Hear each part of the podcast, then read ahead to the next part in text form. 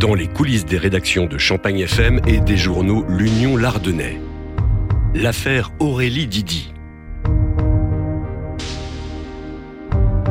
C'est une bien mystérieuse affaire qui sera jugée le 12 octobre prochain au tribunal de Soissons.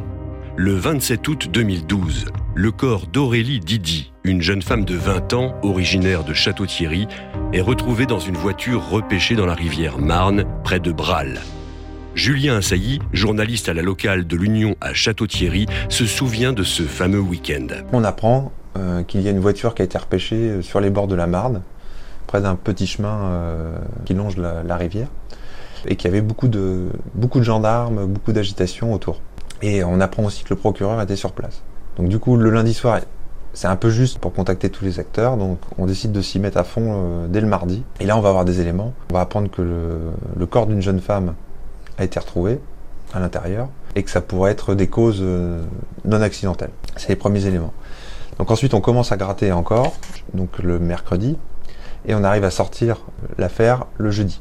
On connaît l'identité de la victime. Euh, j'ai l'occasion d'avoir un premier contact avec sa famille qui m'explique un petit peu comment elle était, qu'elle avait une vingtaine d'années, euh, qu'elle allait commencer un emploi en région parisienne et que c'était quelqu'un qui avait un peu de caractère et voilà et qu'elle avait disparu dans la nuit de vendredi à samedi, presque en début de matinée, euh, que ses parents s'interrogeaient sur, les circonstances de sa disparition. Dans ses premiers papiers sur l'affaire, Julien Assailly s'attache à dresser le portrait de la jeune femme, ce qui l'amène à contacter les parents d'Aurélie Didi. Il suffisait de pas arriver avec ses gros sabots, d'arriver avec un minimum, un minimum de compassion et euh, de leur expliquer ce qu'on était venu faire, tout simplement. Une fois qu'on leur a bien expliqué euh, voilà, qu'on était là pour parler d'Aurélie, ils nous ont ouvert leurs portes, c'est même eux qui nous ont transmis euh, des photos de leur fille, parce qu'ils tenaient que les portraits soient, soient un peu choisis.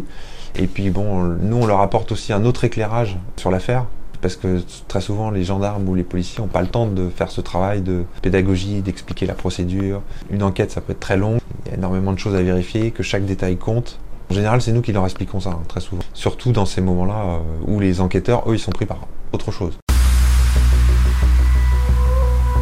Mais une semaine après la mort d'Aurélie Didi, ce qui ne semble être qu'un accident prend une nouvelle tournure. Pour nous, l'affaire, elle était euh, entre parenthèses, on, faisait la marche blanche et puis euh, après on aurait attendu les suites judiciaires. Mais le vendredi, on a une surprise, c'est qu'il y a quelqu'un qui s'est livré le jeudi soir euh, au commissariat.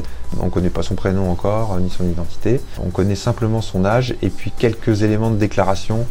Euh, notamment, il affirme qu'il se trouvait dans, une Twingo, dont on s'apercevra qu'il l'avait volée en région parisienne.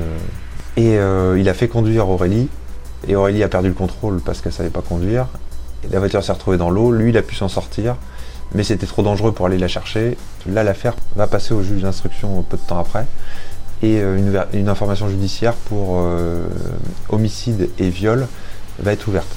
Le principal suspect donne sa version des faits sur les circonstances de la mort d'Aurélie Didi, mais en interrogeant des personnes qui vivent ou travaillent à proximité du lieu du drame, Julien Assailly découvre un tout autre scénario. Il y avait deux scénarios vraiment possibles. Il y avait celui que très grossièrement euh, brossait euh, Oumar, et puis il y avait euh, l'autre scénario où Aurélie suit quelqu'un sur les bords de, Marne, elle est agressée, et pour se débarrasser du corps, on met la voiture dans l'eau. Les témoignages que j'ai eus au bord de la rivière m'ont permis d'alimenter les deux, les deux scénarios.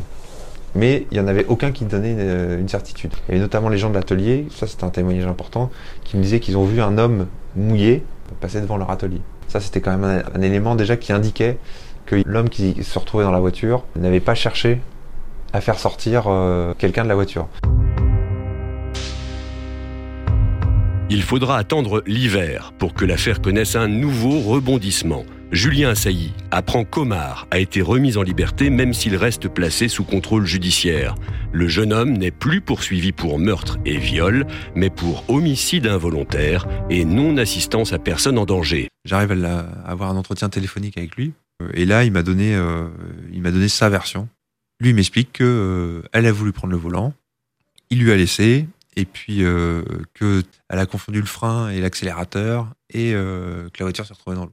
Et il explique que euh, s'il n'a pas prévenu les, autorités, c'est parce qu'il avait peur, qu'il était sous le choc, euh, etc.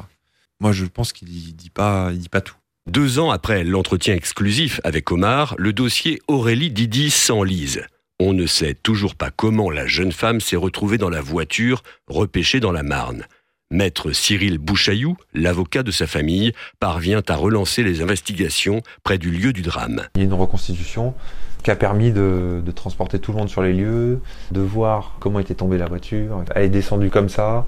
Ah, Omar, êtes-vous d'accord euh, Voilà, etc. Les parents assistent à ça aussi. Ça, par contre, je crois que ça a été terrible pour eux. De revenir sur place, euh, ça a été vraiment extrêmement douloureux. Et de voir Omar aussi. Cette confrontation va au moins avoir le mérite d'apporter un nouvel élément à cette affaire. Et c'est une fois encore le principal suspect qui va prendre tout le monde de court. Moi j'apprends que Omar, il revient sur sa déclaration du fait que c'était Aurélie euh, la conductrice euh, et qu'en fait il avoue qu'elle était passagère. Omar en fait il, euh, il, avoue que quand il est devant le fait accompli. Là j'ai l'impression que ça lui a peut-être mis une certaine pression parce que deux ans plus tard, deux ans après la reconstitution, le juge d'instruction le reconvoque en 2017 et il ne se présente pas. Et en fait, le magistrat instructeur apprend que Omar s'est évadé en fait, et qu'il était détenu pour autre cause entre temps, et que lors d'une permission de sortie, il n'est jamais revenu. Donc ça, c'était en 2017. Et depuis, il est en fuite. Début 2020, Julien Assailly apprend que la disparition d'Aurélie Didi sera jugée cette année au tribunal de Soissons. Huit ans se sont écoulés les lecteurs de l'Union ont forcément perdu le fil dans cette affaire aux multiples rebonds. Une réactualisation des faits s'impose. Le journaliste va alors s'entretenir avec l'avocat de la famille de la victime. Été voir Maître Bouchaillou euh, pendant euh, plusieurs heures. Il a pu m'expliquer un petit peu euh, qui paraissait dans le dossier. C'est là que j'ai appris que Omar était en fuite. Et puis j'ai aussi appris l'existence d'un deuxième prévenu qui s'appelle Ludovic, qui lui aurait recueilli les confidences d'Omar le soir où Omar s'est livré. Lorsque ce Ludovic a été interrogé par les policiers, il a confirmé la version d'Omar, c'est-à-dire celle où euh, Aurélie conduisait la voiture, alors que cette version était, euh, était fausse. Il s'est rendu coupable de faux témoignages. En tout cas, il est convoqué et il sera très probablement là. Alors que le procès s'ouvre le 12 octobre prochain, l'affaire Aurélie Didi n'a toujours pas révélé tous ses secrets. Parce que huit ans après, euh, on sait où elle a disparu, mais on n'a pas le fin mot de l'histoire et aucune certitude. Quoi. Si je pouvais qualifier le, dossier, ça, je dirais que c'est un, dossier à remous. C'est-à-dire, euh, on croit en quelque chose, on retombe, on recroit en quelque chose, on retombe. Et ça a été ça, effectivement, en, en permanence. Dès qu'on pouvait croire en quelque chose, euh, eh ben, il y avait une, un nouvel élément qui venait le contredire. C'est le dossier sans certitude, en fait. Hélène Didi, la maman d'Aurélie, attend elle aussi des réponses, huit ans après la mort de sa fille. J'attends de voir, et parce que ça fait quand même huit ans de combat, des réponses et certaines questions aussi à poser. Pourquoi En espérant qu'il soit là pour que je le regarde, pour que je le fixe dans les yeux euh, nous, on veut juste un, on veut juste que la justice soit faite pour Aurélie en fin de compte. Ça, c'est sûr, elle nous manque beaucoup. Et puis voilà, je sais que j'ai mes grandes maintenant qui qui ont leurs enfants. J'ai mes deux petits de 16 et 14 ans. Voilà, on n'en parle pas trop à la maison, mais on voit qu'il y a un manque.